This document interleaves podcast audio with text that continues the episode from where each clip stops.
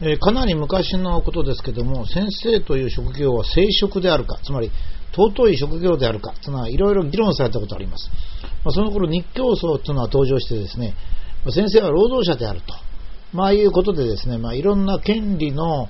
権利闘争が行われました。まあ、これはこれでですね、ある社会的な意義があったものと思われますが、え実はですね、先生はやっぱり聖職なわけですね。それはどうしてかと言いますと、まあ、裁判官が、まあ、死刑にできる、人を殺すことができる。えー医者があ足を切断することができる。えーこれと同じようにですね、先生という職業は他人の心、それも子供の心を左右する仕事ですね。えー私も教育に携わっていて、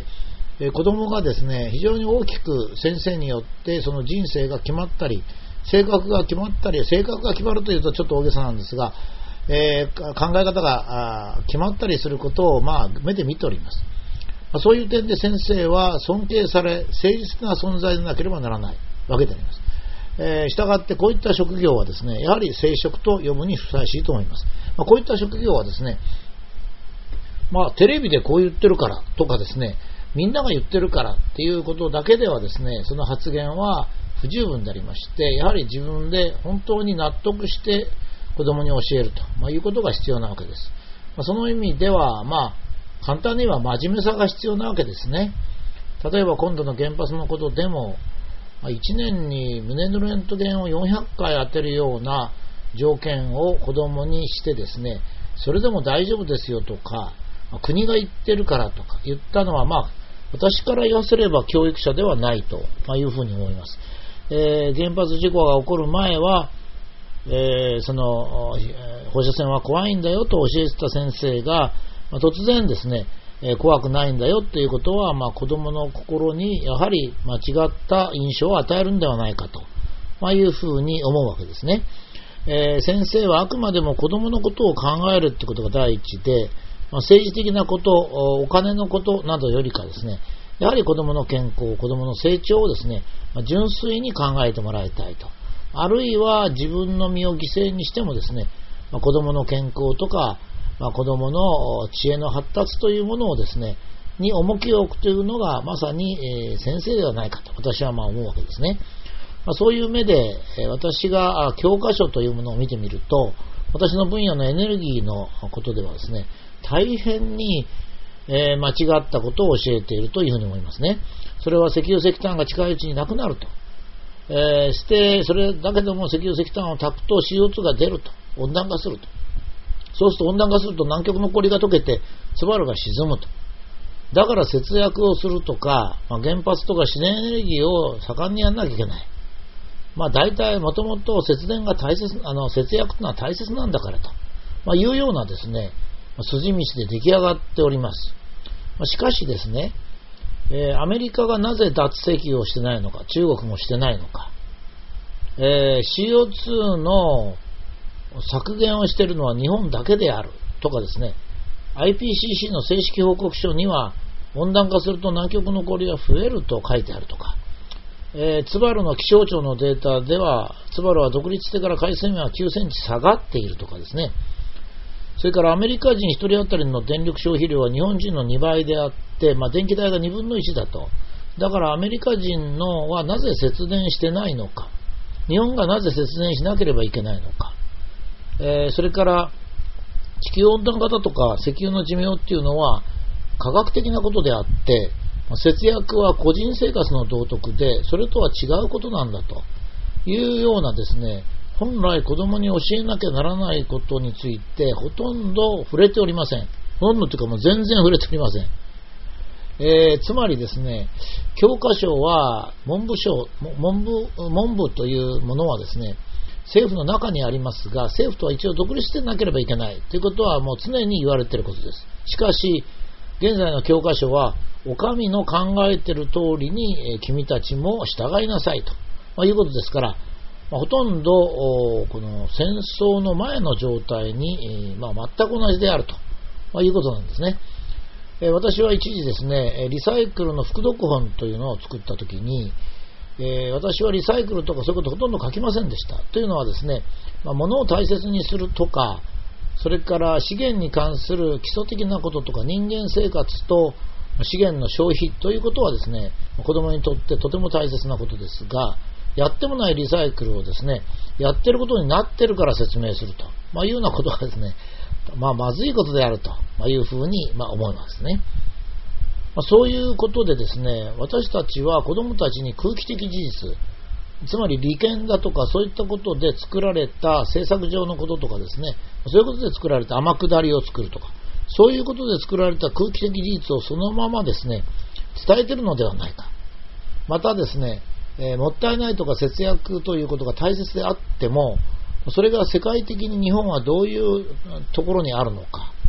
もしくはそれと石油の枯渇だとか、それから温暖化というのは全く別のこと、科学的なことなのに、それを絡ませて議論をすると。そういうですね、非論理的なことを子供時代に一生懸命教えるということがですね、極めて問題であります。え、まあ、結果的には節電が良いことだと言って東電を助けるということになるわけですね。まあ、そういうことをするということが良いのかどうか。もう一回、教育関係者が、えー、振り返ってもらいたいと思うんですね。まあ、あの温暖化で私が随分書いてるんですが、実はその理科の時間にアルキメデスを勉強する。社会の時間に北極の氷が溶けて海水面が上がると教わるということはですね、全く逆のことを同じ学校で習うということになります。えー、これはですね、え実はその環境問題としては全体的にそういうものが存在しますね。えー、機械工学科の学生がですね、先生、本当に勉強していいでしょうかと私に聞いたんですが。それは当然のことですね。え機械工学は、まあ、いわば自動車の作り方みたいなものを学ぶわけですね。まあ、力学だとか、え、材料っていう面を学ぶわけでありますが。一方ですね、えーと、自動車はできるだけ減らさなきゃいけないとかですね、えー、まあ、一時はノーカーデーっていうのがあったりしまして、自動車は悪であるというようなことをですね、相当言ってるわけですね。今でもまあ地球温暖化なり、えー、それをまたさらに、えーと、エコカーという環境に優しい自動車というのは存在するんだというふうにもう一個ひねくれたわけですね。え、私はあの自動車が環境を悪くするとはちっとも思っておりません。えー、むしろ我々の環境を総合的に考えたときは、やっぱり自動車というのは環境を良くすると、まあ、考えられますね。えー、まあ、そういったあの非常に浅いというか、まあ、テレビレベルといったらテレビはそれほど変ではないんですが、まあ、なんて言うんでしょうかね。えー、現在の、まあ、非常に、え、考えの浅い評論家とまでも言ってったらいいんでしょうか。そういったことで教育が行われるということは非常にまずいと思いますね。そういったもののもう一つに、紙のリサイクルすると森林が守れるとかですね、もっと極端には森は CO2 を吸収するというように、まあ、光合成もしくはセルロースの分解反応というものと真っ向から違うようなことをまあ子供に教えると、まあ、いうことになります。ま、そういう結果ですね、え、日本のエネルギーというのは今後も非常に国民がよく考えて、え、やっていかなきゃならないことですね。国の、日本という国の発展、それから世界の国との競争、それから環境問題、資源問題というのを総合的に考える力がないと、日本人がエネルギーの適切な選択をしていくということはまず無理であります。しかし、現在ですね、せっかく憲法が教育の自由をある程度保障しているにもかかわらず、あの憲法で守っても学校の先生方がですね、それを守る気力を失っているように感じられます。これはあの小学校、中学校の先生ではなくてですね、実は大学の先生、ほとんど制約を受けていない、例えば制約というのはですね、何か変なこと言うと、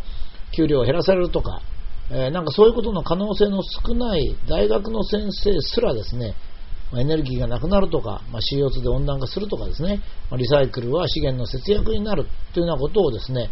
えー、ツバルが沈むとか、南極の氷が温暖化で溶けるといったですね、